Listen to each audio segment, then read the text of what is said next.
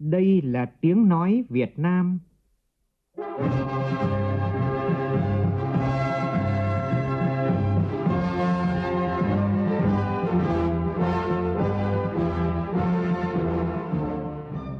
là tiếng nói Việt Nam, phát thanh từ Hà Nội, thủ đô nước Cộng hòa xã hội chủ nghĩa Việt Nam.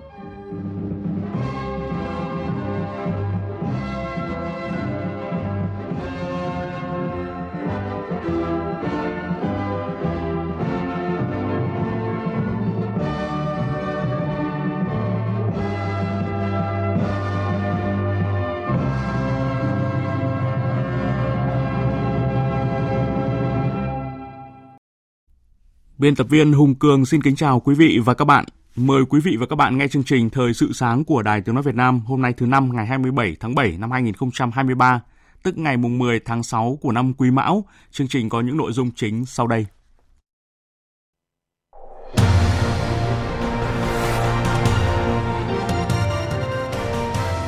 Tiếp tục chuyến thăm cấp nhà nước Italia, Chủ tịch nước Võ Văn Thưởng hội kiến với Thủ tướng Giorgia Meloni – gặp Chủ tịch Hạ viện Lorenzo Fontana, gặp Chủ tịch Thượng viện Ihacio Lurasa.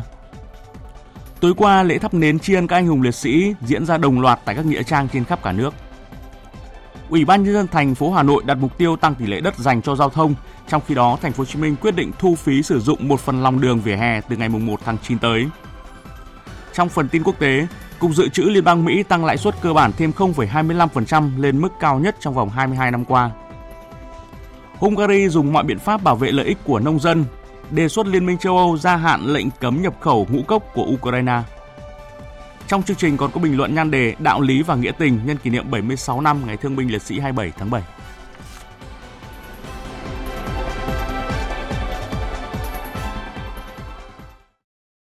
Bây giờ là nội dung chi tiết. Thưa quý vị và các bạn, tiếp tục chuyến thăm cấp nhà nước Italia của Chủ tịch nước Võ Văn Thưởng, đêm qua theo giờ Việt Nam tại Roma, Chủ tịch nước đã có cuộc hội kiến với Thủ tướng Giorgia Meloni.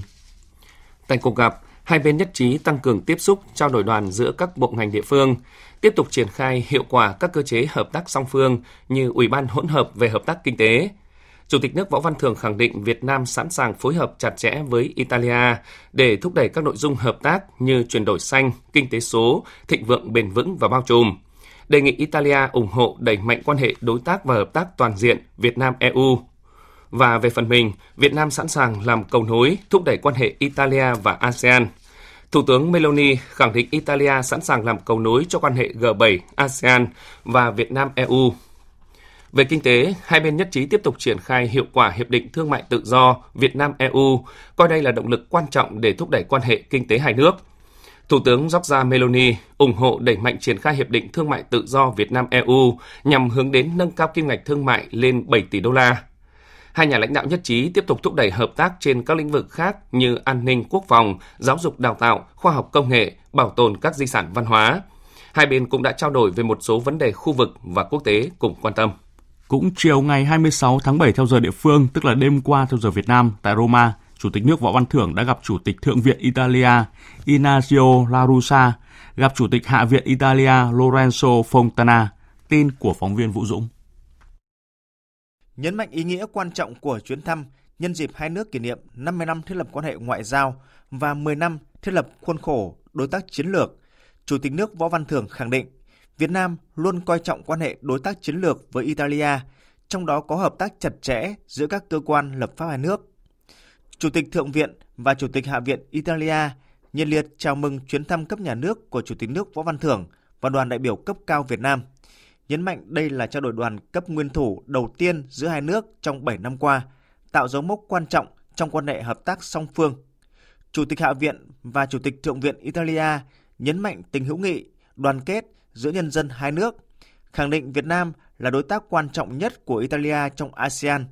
ủng hộ vai trò của Việt Nam làm cầu nối thúc đẩy quan hệ giữa Nghị viện Italia với Hội đồng Liên minh Nghị viện ASEAN. Hai bên nhất trí phối hợp chặt chẽ ủng hộ lẫn nhau tại các diễn đàn liên nghị viện như Liên minh Nghị viện Thế giới IPU để đóng góp cho hòa bình, hợp tác và phát triển ở khu vực và trên thế giới. Về quan hệ đối tác chiến lược Việt Nam-Italia, Chủ tịch nước đề nghị hai bên tăng cường trao đổi đoàn ở các cấp trên các kênh nhà nước, chính phủ, quốc hội. Hai bên tiếp tục phối hợp chặt chẽ và ủng hộ lẫn nhau tại các diễn đàn đa phương như Liên Hợp Quốc, khuôn khổ ASEAN-EU nhằm cùng ứng phó với các vấn đề khu vực và toàn cầu. Hai nhà lãnh đạo cũng mong muốn đẩy mạnh hợp tác về giáo dục, đào tạo, du lịch, giao lưu nhân dân. Về cộng đồng người Việt Nam tại Italia, Chủ tịch Thượng viện Italia nhất trí với đề nghị của Chủ tịch nước Võ Văn Thưởng tạo điều kiện thuận lợi cho cộng đồng người Việt hội nhập thành công vào đời sống kinh tế xã hội tại Italia, tiếp tục là cầu nối cho quan hệ hữu nghị hợp tác hai dân tộc. Chủ tịch Thượng viện Italia ủng hộ quan hệ kinh tế giữa hai nước và cho biết hiện có hơn 100 doanh nghiệp Italia đang hoạt động hiệu quả tại Việt Nam. Chủ tịch Hạ viện Italia đánh giá cao quan hệ hợp tác giữa hai nghị viện Italia và Quốc hội Việt Nam, nhất trí với đề nghị của Chủ tịch nước Võ Văn Thưởng về việc đẩy mạnh hợp tác giữa các cơ quan lập pháp hai nước, trong đó có việc tăng cường trao đổi đoàn, ủng hộ vai trò của Việt Nam làm cầu nối thúc đẩy quan hệ nghị viện Italia với Hội đồng Liên minh Nghị viện ASEAN. Chủ tịch Hạ viện Italia khẳng định sẽ cử đoàn nghị sĩ trẻ tham dự hội nghị nghị sĩ trẻ toàn cầu do Việt Nam chủ trì vào tháng 9 tới, mong muốn sẽ có thỏa thuận hợp tác chặt chẽ hơn với Quốc hội Việt Nam. Nhân dịp này, Chủ tịch nước Võ Văn Thưởng trân trọng chuyển lời mời thăm Việt Nam của Chủ tịch Quốc hội Vương Đình Huệ tới Chủ tịch Thượng viện và Chủ tịch Hạ viện Italia. Chủ tịch Thượng viện và Chủ tịch Hạ viện Italia bày tỏ hân hạnh và vui vẻ nhận lời mời. Cùng ngày, Chủ tịch nước Võ Văn Thưởng đã có cuộc gặp thị trưởng thành phố Roma Roberto Gualtieri. Trở lại với những thông tin trong nước, kỷ niệm 76 năm Ngày Thương binh Liệt sĩ 27 tháng 7 tối qua tại Nghĩa trang Liệt sĩ thành phố Hà Nội, Trung ương Đoàn Thanh niên Cộng sản Hồ Chí Minh phối hợp với Bộ Lao động Thương binh và Xã hội, Bộ Giáo dục và Đào tạo, thành phố Hà Nội tổ chức lễ thắp nến tri ân các anh hùng liệt sĩ cấp trung ương. Lễ thắp nến tri ân cũng được tổ chức tại 9 điểm cầu nghĩa trang liệt sĩ các tỉnh Hòa Bình, Quảng Ngãi, Tây Ninh, Hà Giang, Quảng Ninh, Quảng Trị, Đắk Lắk, Trà Vinh, thành phố Cần Thơ, cũng như các nghĩa trang công trình ghi công liệt sĩ trên cả nước. Tới dự tại điểm cầu Hà Nội có Đại tướng Phan Văn Giang, Ủy viên Bộ Chính trị, Bộ trưởng Bộ Quốc phòng. Phản ánh của phóng viên Phương Thoa tại điểm cầu Hà Nội. Tại buổi lễ, các đại biểu đã dâng hoa, dâng hương, thắp nến tri ân gần 2.200 phần mộ mẹ Việt Nam anh hùng và các anh hùng liệt sĩ yên nghỉ tại Nghĩa trang Liệt sĩ thành phố Hà Nội. Dịp này, ban tổ chức chương trình đã trao tặng 76 phần quà cho các thương binh, bệnh binh, các gia đình có công với đất nước và một nhà tình nghĩa cho gia đình bà Nguyễn Thị Vân là vợ liệt sĩ Nguyễn Khả Hưng, huyện Ứng Hòa, thành phố Hà Nội. Phát biểu tại buổi lễ, Đại tướng Phan Văn Giang, Bộ trưởng Bộ Quốc phòng khẳng định đẩy mạnh công tác đền ơn đáp nghĩa, giúp đỡ các gia đình chính sách, người có công, thường xuyên coi trọng giáo dục truyền thống để thế hệ trẻ nhận thức sâu sắc, trân trọng công lao to lớn của các anh hùng liệt sĩ và những người có công với cách mạng, sung kích sáng tạo trong công cuộc xây dựng và bảo vệ Tổ quốc vì hạnh phúc của nhân dân và sự trường tồn của dân tộc. Tôi đề nghị cấp ủy chính quyền các địa phương, các cơ quan đơn vị trong và ngoài quân đội tiếp tục quan tâm chỉ đạo tạo điều kiện thuận lợi, phối hợp chặt chẽ với các tổ chức đoàn các cấp, triển khai có hiệu quả các chủ trương chính sách của Đảng, nhà nước đối với người có công với cách mạng. Trong tháng 7, các cấp bộ đoàn trên cả nước đã và đang đồng loạt tổ chức các hoạt động tri ân sâu rộng. Tổng số công trình phần việc thanh niên đền ơn đáp nghĩa là hơn 8.700 công trình phần việc, với tổng kinh phí triển khai là hơn 110 tỷ đồng. Tại Bắc Cạn những ngày này, bên cạnh những hoạt động như thăm hỏi, tặng quà các gia đình chính sách, các bạn trẻ ở vùng cao của tỉnh còn tổ chức giúp đỡ các gia đình chính sách neo đơn bằng ngày công lao động, ghi nhận của phóng viên công luận thường trú khu vực Đông Bắc. Tiết trời tháng 7 nắng gắt, nhưng không vì thế mà làm giảm đi sự nhiệt tình của các bạn trẻ vùng cao nơi đây. Chị Mã Thị Nương, Phó Bí thư Đoàn Thanh niên xã Nghiên Loan, huyện Bắc Nạm, tỉnh Bắc Cạn cho hay. Ở xã, các hộ gia đình chính sách còn gặp nhiều khó khăn. Do đó, chúng tôi cùng các tri đoàn giả soát xem là gia đình nào cần hỗ trợ nội dung gì, sau đó sẽ tổ chức thực hiện. Với sức trẻ, sự nhiệt tình cùng tinh thần đoàn kết, các bạn trẻ vùng cao đã thể hiện tấm lòng tri ân bằng chính công sức của mình. Riêng dịp 27 tháng 7 năm nay, đoàn viên các thôn xã của Bắc Nạm tham gia giúp bằng ngày công lao động cho khoảng 40 hộ gia đình chính sách, gia đình thương binh liệt sĩ và gia đình có con em tại ngũ. Hơn 400 lượt đoàn viên thanh niên đã tham gia các hoạt động như sửa chữa nhà cửa, làm đường bê tông, thu hoạch cây trồng vụ xuân hay gieo cấy vụ mùa.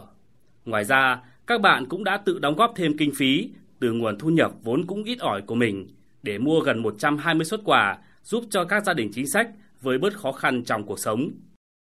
Chương trình tiếp tục với những nội dung đáng chú ý khác. Thủ tướng Phạm Minh Chính vừa có ý kiến về chủ trương đầu tư đường sắt tốc độ cao trên trục Bắc Nam.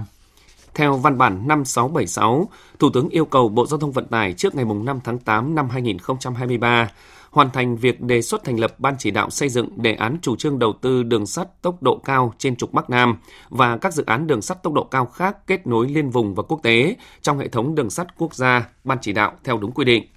Thành lập tổ tư vấn giúp việc cho Ban chỉ đạo làm việc chuyên trách, không kiêm nhiệm, bao gồm các chuyên gia đầu ngành tâm huyết về giao thông vận tải đường sắt, kể cả chuyên gia đã nghỉ hưu. Ủy ban nhân dân thành phố Hà Nội vừa ban hành kế hoạch số 195 nhằm khắc phục tình trạng hệ thống hạ tầng giao thông vận tải chưa đồng bộ, tình trạng ùn tắc giao thông còn xảy ra ở một số nơi, trong đó đặt mục tiêu tăng tỷ lệ đất dành cho giao thông. Đáng chú ý, Ủy ban nhân dân thành phố đặt mục tiêu nâng tỷ lệ đất giao thông so với đất xây dựng đô thị từ 0,25 đến 0,3%. Như vậy, tổng diện tích đất giao thông đạt 10,65% đất xây dựng đô thị vào năm 2023. Ngoài ra, thành phố phấn đấu hàng năm giảm tai nạn giao thông ở cả ba tiêu chí từ 5 đến 10%, không để xảy ra tai nạn giao thông đặc biệt nghiêm trọng. Phấn đấu vận tải hành khách công cộng đạt chỉ tiêu tỷ lệ đảm nhận vận tải hành khách công cộng năm 2023 đạt khoảng 21,5 đến 23%. Một điểm đáng chú ý nữa trong kế hoạch này đó là phấn đấu hàng năm xử lý từ 8 đến 10 điểm thường xuyên ùn tắc giao thông, hạn chế phát sinh mới các điểm ùn tắc giao thông, không để xảy ra các vụ ùn tắc giao thông kéo dài trên 30 phút, xóa bỏ kịp thời các điểm đen về tai nạn giao thông. Trong khi đó, thành phố Hồ Chí Minh đã có quyết định về quản lý và sử dụng tạm thời một phần lòng đường hè phố trên địa bàn. Theo đó, từ ngày 1 tháng 9 tới đây, tổ chức cá nhân trên địa bàn thành phố sử dụng tạm thời một phần lòng đường vỉa hè phải nộp phí. Thành phố Hồ Chí Minh dự kiến thu về 1.552 tỷ đồng một năm từ hoạt động này. Trước đó, Sở Giao thông Vận tải thành phố đã dự thảo mức thu sử dụng vỉa hè để kinh doanh là 20.000 đồng đến 100.000 đồng một mét vuông một tháng và mức thu sử dụng tạm thời lòng đường vỉa hè để trông giữ xe là 50.000 đồng đến 350.000 đồng một mét vuông một tháng tùy theo vị trí các tuyến đường. Liên quan đến kỳ thi kỳ tuyển sinh vào đại học. Theo kế hoạch 17 giờ ngày 30 tháng 7 tới, thí sinh sẽ kết thúc việc đăng ký điều chỉnh bổ sung nguyện vọng xét tuyển đối với các ngành, nhóm ngành hoặc là chương trình đào tạo theo hình thức trực tuyến trên hệ thống hoặc trên cổng dịch vụ công quốc gia. Trong quá trình này, có một số điều thí sinh cần lưu ý. Phóng viên Vũ Hương thường trú tại thành phố Hồ Chí Minh thông tin.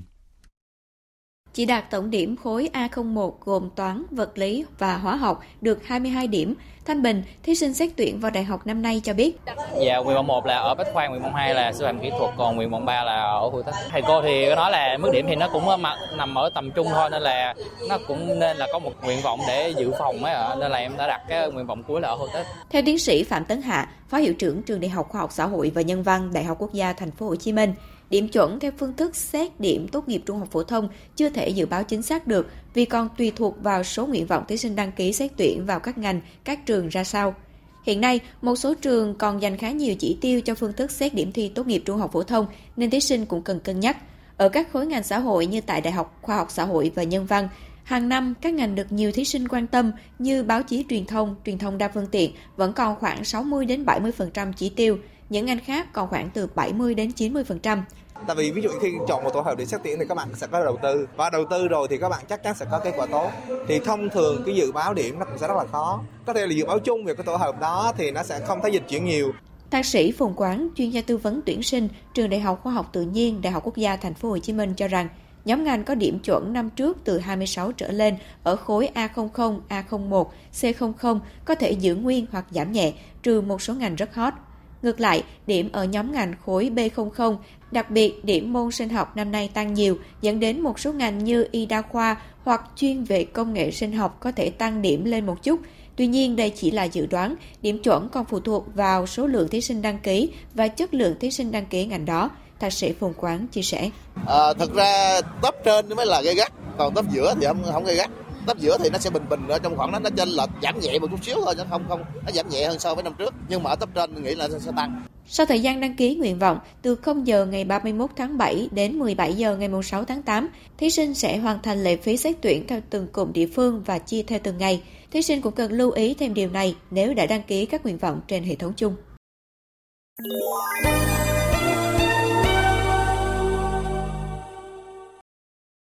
Chuyển sang phần tin thế giới, Cục Dự trữ Liên bang Mỹ Fed ngày 26 tháng 7 đã tăng lãi suất cơ bản thêm 0,25%. Phóng viên Phạm Huân, thường trú tại Mỹ, thông tin. Không nằm ngoài dự đoán, sau hai ngày họp, Fed ngày 26 tháng 7 đã quyết định nâng lãi suất cơ bản thêm 0,25% lên biên độ 5,25% tới 5,5%, mức cao nhất trong vòng 22 năm qua.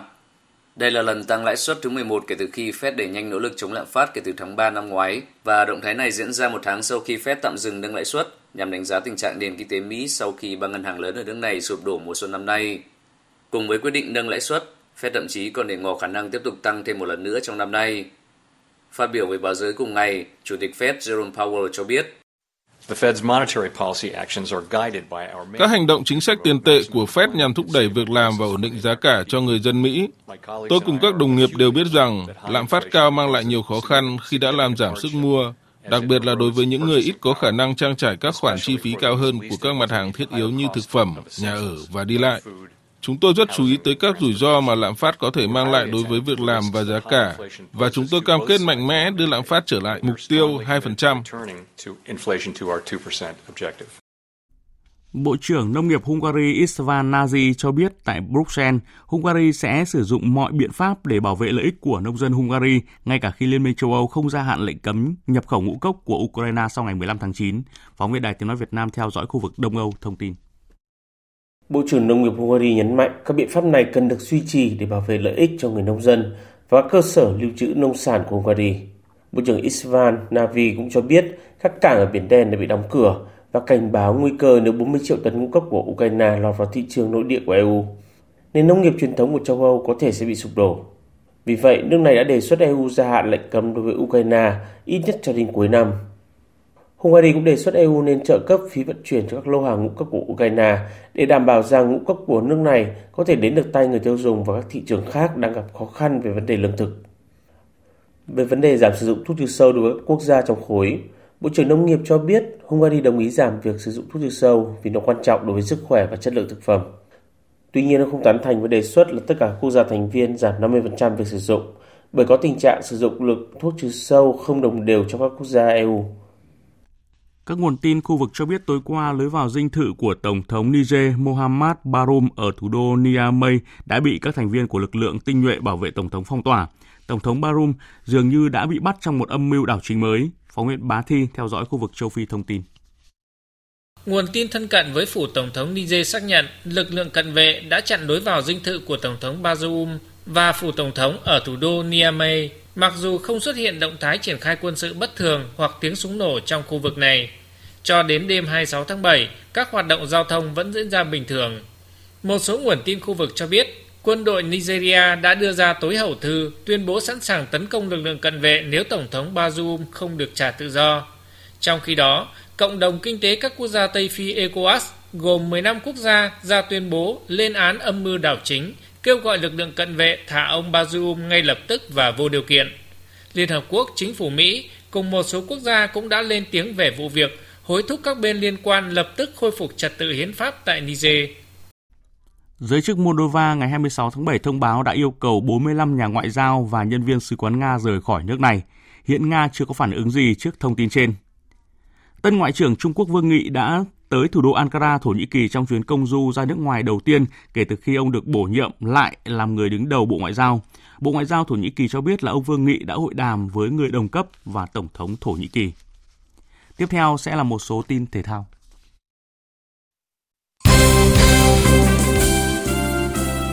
Thưa quý vị và các bạn, chiều nay vào lúc 14 giờ 30, đội tuyển bóng đá nữ quốc gia Việt Nam sẽ gặp đội tuyển nữ Bồ Đào Nha ở lượt trận thứ hai vòng bảng World Cup nữ 2023. Ở bảng E này, cả hai đội Bồ Đào Nha và Việt Nam đều đã thua ở lượt trận đầu tiên. Hiện tại các nữ tuyển thủ Việt Nam có động lực cao để công hiến hơn 100% năng lượng bởi màn so tài này được nhìn nhận là cơ hội lý tưởng để đội hướng tới bàn thắng đầu tiên, điểm số đầu tiên và thậm chí là chiến thắng đầu tiên tại giải đấu lớn nhất hành tinh. Cựu tuyển thủ Văn Thị Thanh nhận định sự ờ, chuẩn bị của thầy trò Mai Đức Trung cho đến cái thời điểm này thì ta nghĩ là uh, qua cái trận đấu vừa rồi thì là thầy trò đã có những cái uh, tiến bộ vượt bậc uh, so với những cái giải uh, giải đấu trước và giải đấu này. Như mọi người đã xem cái băng đâu trên đầu của uh, Vân này với Yến này thì đấy nó là thể hiện một cái tinh thần rất là Việt Nam. Và chúng ta cùng đồng lòng để làm sao hướng tới trận đấu gặp đối thủ Bồ Đào Nha.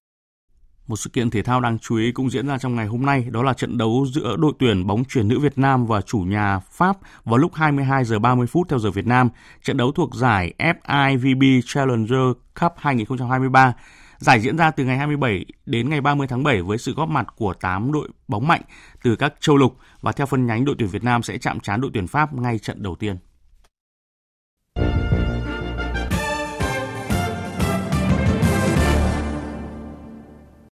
Quý vị và các bạn đang nghe chương trình Thời sự sáng của Đài Tiếng Nói Việt Nam. Thưa quý vị, ngày hôm nay là ngày Thương binh Liệt sĩ 27 tháng 7, ngày để đất nước, nhân dân thể hiện lòng biết ơn đối với những người đã hy sinh tuổi thanh xuân của mình cho sự nghiệp giải phóng dân tộc, thống nhất đất nước. Ngày để mỗi chúng ta, hôm nay bằng những việc làm thiết thực, quan tâm chăm lo, bù đắp những mất mát đau thương, những vất vả gian lao mà các thương bệnh binh, thân nhân liệt sĩ, người có công với cách mạng phải trải qua để thể hiện đạo lý uống nước nhớ nguồn, đền ơn đáp nghĩa của dân tộc. Nhà báo Vân Thiêng có bình luận đạo lý và nghĩa tình, mời quý vị và các bạn cùng nghe. Phát biểu tại hội nghị biểu dương người có công với cách mạng tiêu biểu toàn quốc năm 2023 diễn ra hôm 22 tháng 7 ở Thừa Thiên Huế. Thủ tướng Chính phủ Phạm Minh Chính một lần nữa yêu cầu không để một gia đình người có công với cách mạng nào không được hưởng chính sách của Đảng, Nhà nước và sự quan tâm của toàn xã hội. Đó cũng chính là tình cảm, là tâm nguyện mà Chủ tịch Hồ Chí Minh đã gửi gắm khi giữa bao bộn bề của những ngày đầu cuộc kháng chiến chống Pháp, người đã ra chỉ thị chọn ngày 27 tháng 7 hàng năm làm ngày thương binh liệt sĩ để đồng bào ta tỏ lòng hiếu nghĩa bác ái, tỏ ý yêu mến thương binh. 76 năm qua, Đảng, Nhà nước luôn quan tâm lãnh đạo chỉ đạo thực hiện tốt công tác đền ơn đáp nghĩa đối với những người đã cống hiến hy sinh cho sự nghiệp cách mạng. Các chủ trương chính sách pháp lệnh ưu đãi người có công đã phát huy cao độ truyền thống uống nước nhớ nguồn.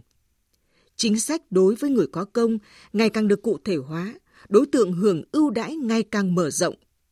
Hiện nay cả nước có trên 9,2 triệu người có công với cách mạng, trong đó trên 1,3 triệu người được hưởng trợ cấp hàng tháng. Hơn 800.000 thương binh bệnh binh cùng hàng nghìn anh hùng lực lượng vũ trang được hưởng đầy đủ các chế độ.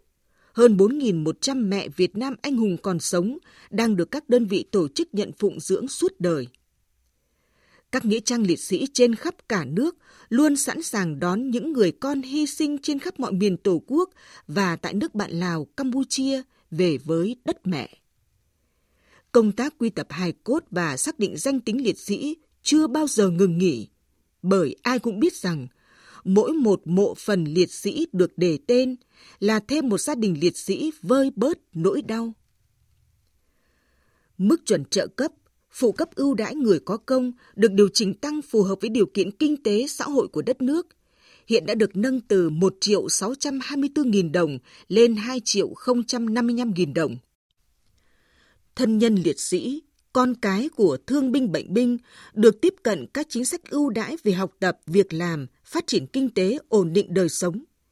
Hiện gần 99% gia đình người có công với cách mạng có mức sống bằng hoặc cao hơn mức sống trung bình của người dân nơi cư trú. 98,7% xã phường thị trấn làm tốt công tác thương binh liệt sĩ người có công, cơ bản hoàn thành việc hỗ trợ nhà ở đối với người có công với cách mạng, phấn đấu để không còn người có công thuộc diện hộ nghèo. Đền ơn đáp nghĩa là lương tâm và trách nhiệm của cả cộng đồng khi các đoàn thể xã hội doanh nghiệp nhà hảo tâm đã chung tay cùng nhà nước tổ chức thành phong trào sâu rộng tri ân những người có công với đất nước. Hàng trăm nghìn ngôi nhà tình nghĩa, vườn cây tình nghĩa, sổ tiết kiệm tình nghĩa được trao tặng, giúp các thương binh, gia đình liệt sĩ bớt đi những nhọc nhằn trong cuộc sống. Những mô hình nhận đỡ đầu con liệt sĩ, làm con nuôi bố mẹ liệt sĩ già yếu neo đơn, ngày càng được nhân rộng, trở thành nghĩa cử cao đẹp của thế hệ hôm nay, tri ân thế hệ cha anh đã hy sinh vì nước. Những đóa hoa tươi, nén hương trầm thơm ngát, ánh sáng lung linh từ các nghĩa trang trong đêm thắp nến tri ân 27 tháng 7, đang nhân lên ý nghĩa thiêng liêng của đạo lý uống nước nhớ nguồn. Để những người được sống trong hòa bình hạnh phúc hôm nay được thể hiện lòng biết ơn đối với sự hy sinh to lớn của lớp lớp cha anh đã ngã xuống vì nền độc lập tự do của Tổ quốc. để đền ơn đáp nghĩa luôn là truyền thống, là đạo lý, là nghĩa tình của dân tộc. Quý vị và các bạn vừa nghe bình luận nhan đề Đạo lý và nghĩa tình nhân kỷ niệm 76 năm Ngày Thương binh Liệt sĩ 27 tháng 7.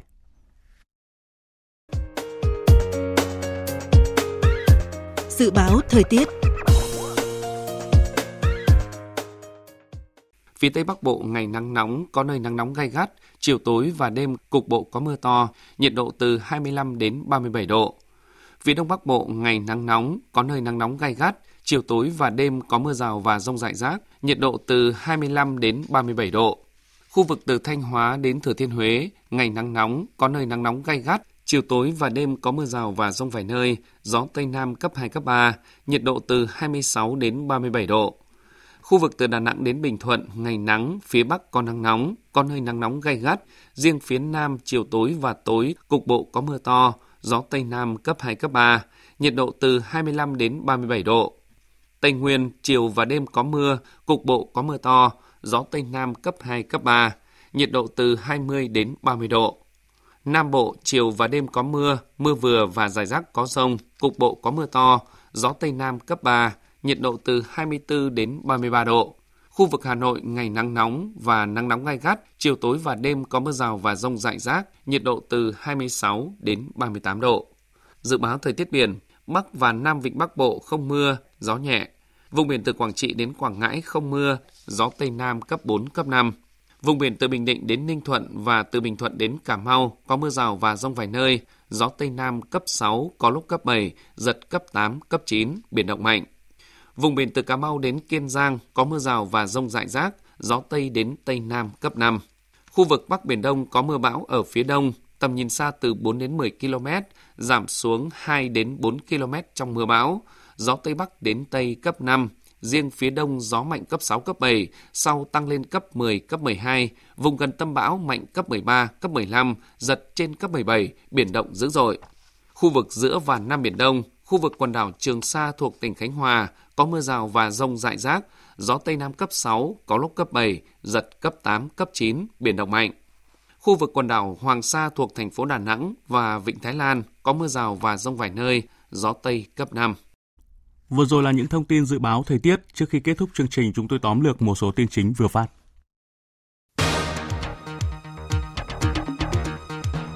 Trong khuôn khổ chuyến thăm cấp nhà nước Italia, Chủ tịch nước Võ Văn Thưởng hội kiến với Thủ tướng Giorgia Meloni, gặp Chủ tịch Hạ viện Lorenzo Fontana, gặp Chủ tịch Thượng viện Ignacio La Russa.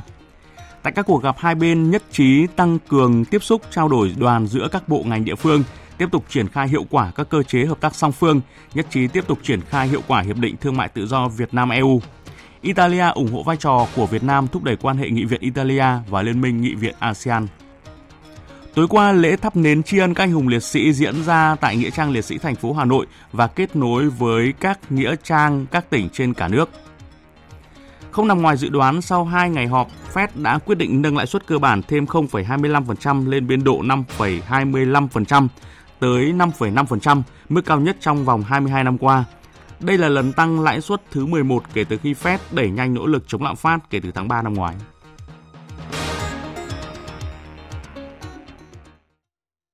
Đến đây chương trình Thời sự sáng xin được kết thúc. Chương trình do biên tập viên Hùng Cường cùng phát thanh viên Mạnh Cường, kỹ thuật viên Mai Hoa phối hợp thực hiện, chịu trách nhiệm nội dung Hoàng Trung Dũng.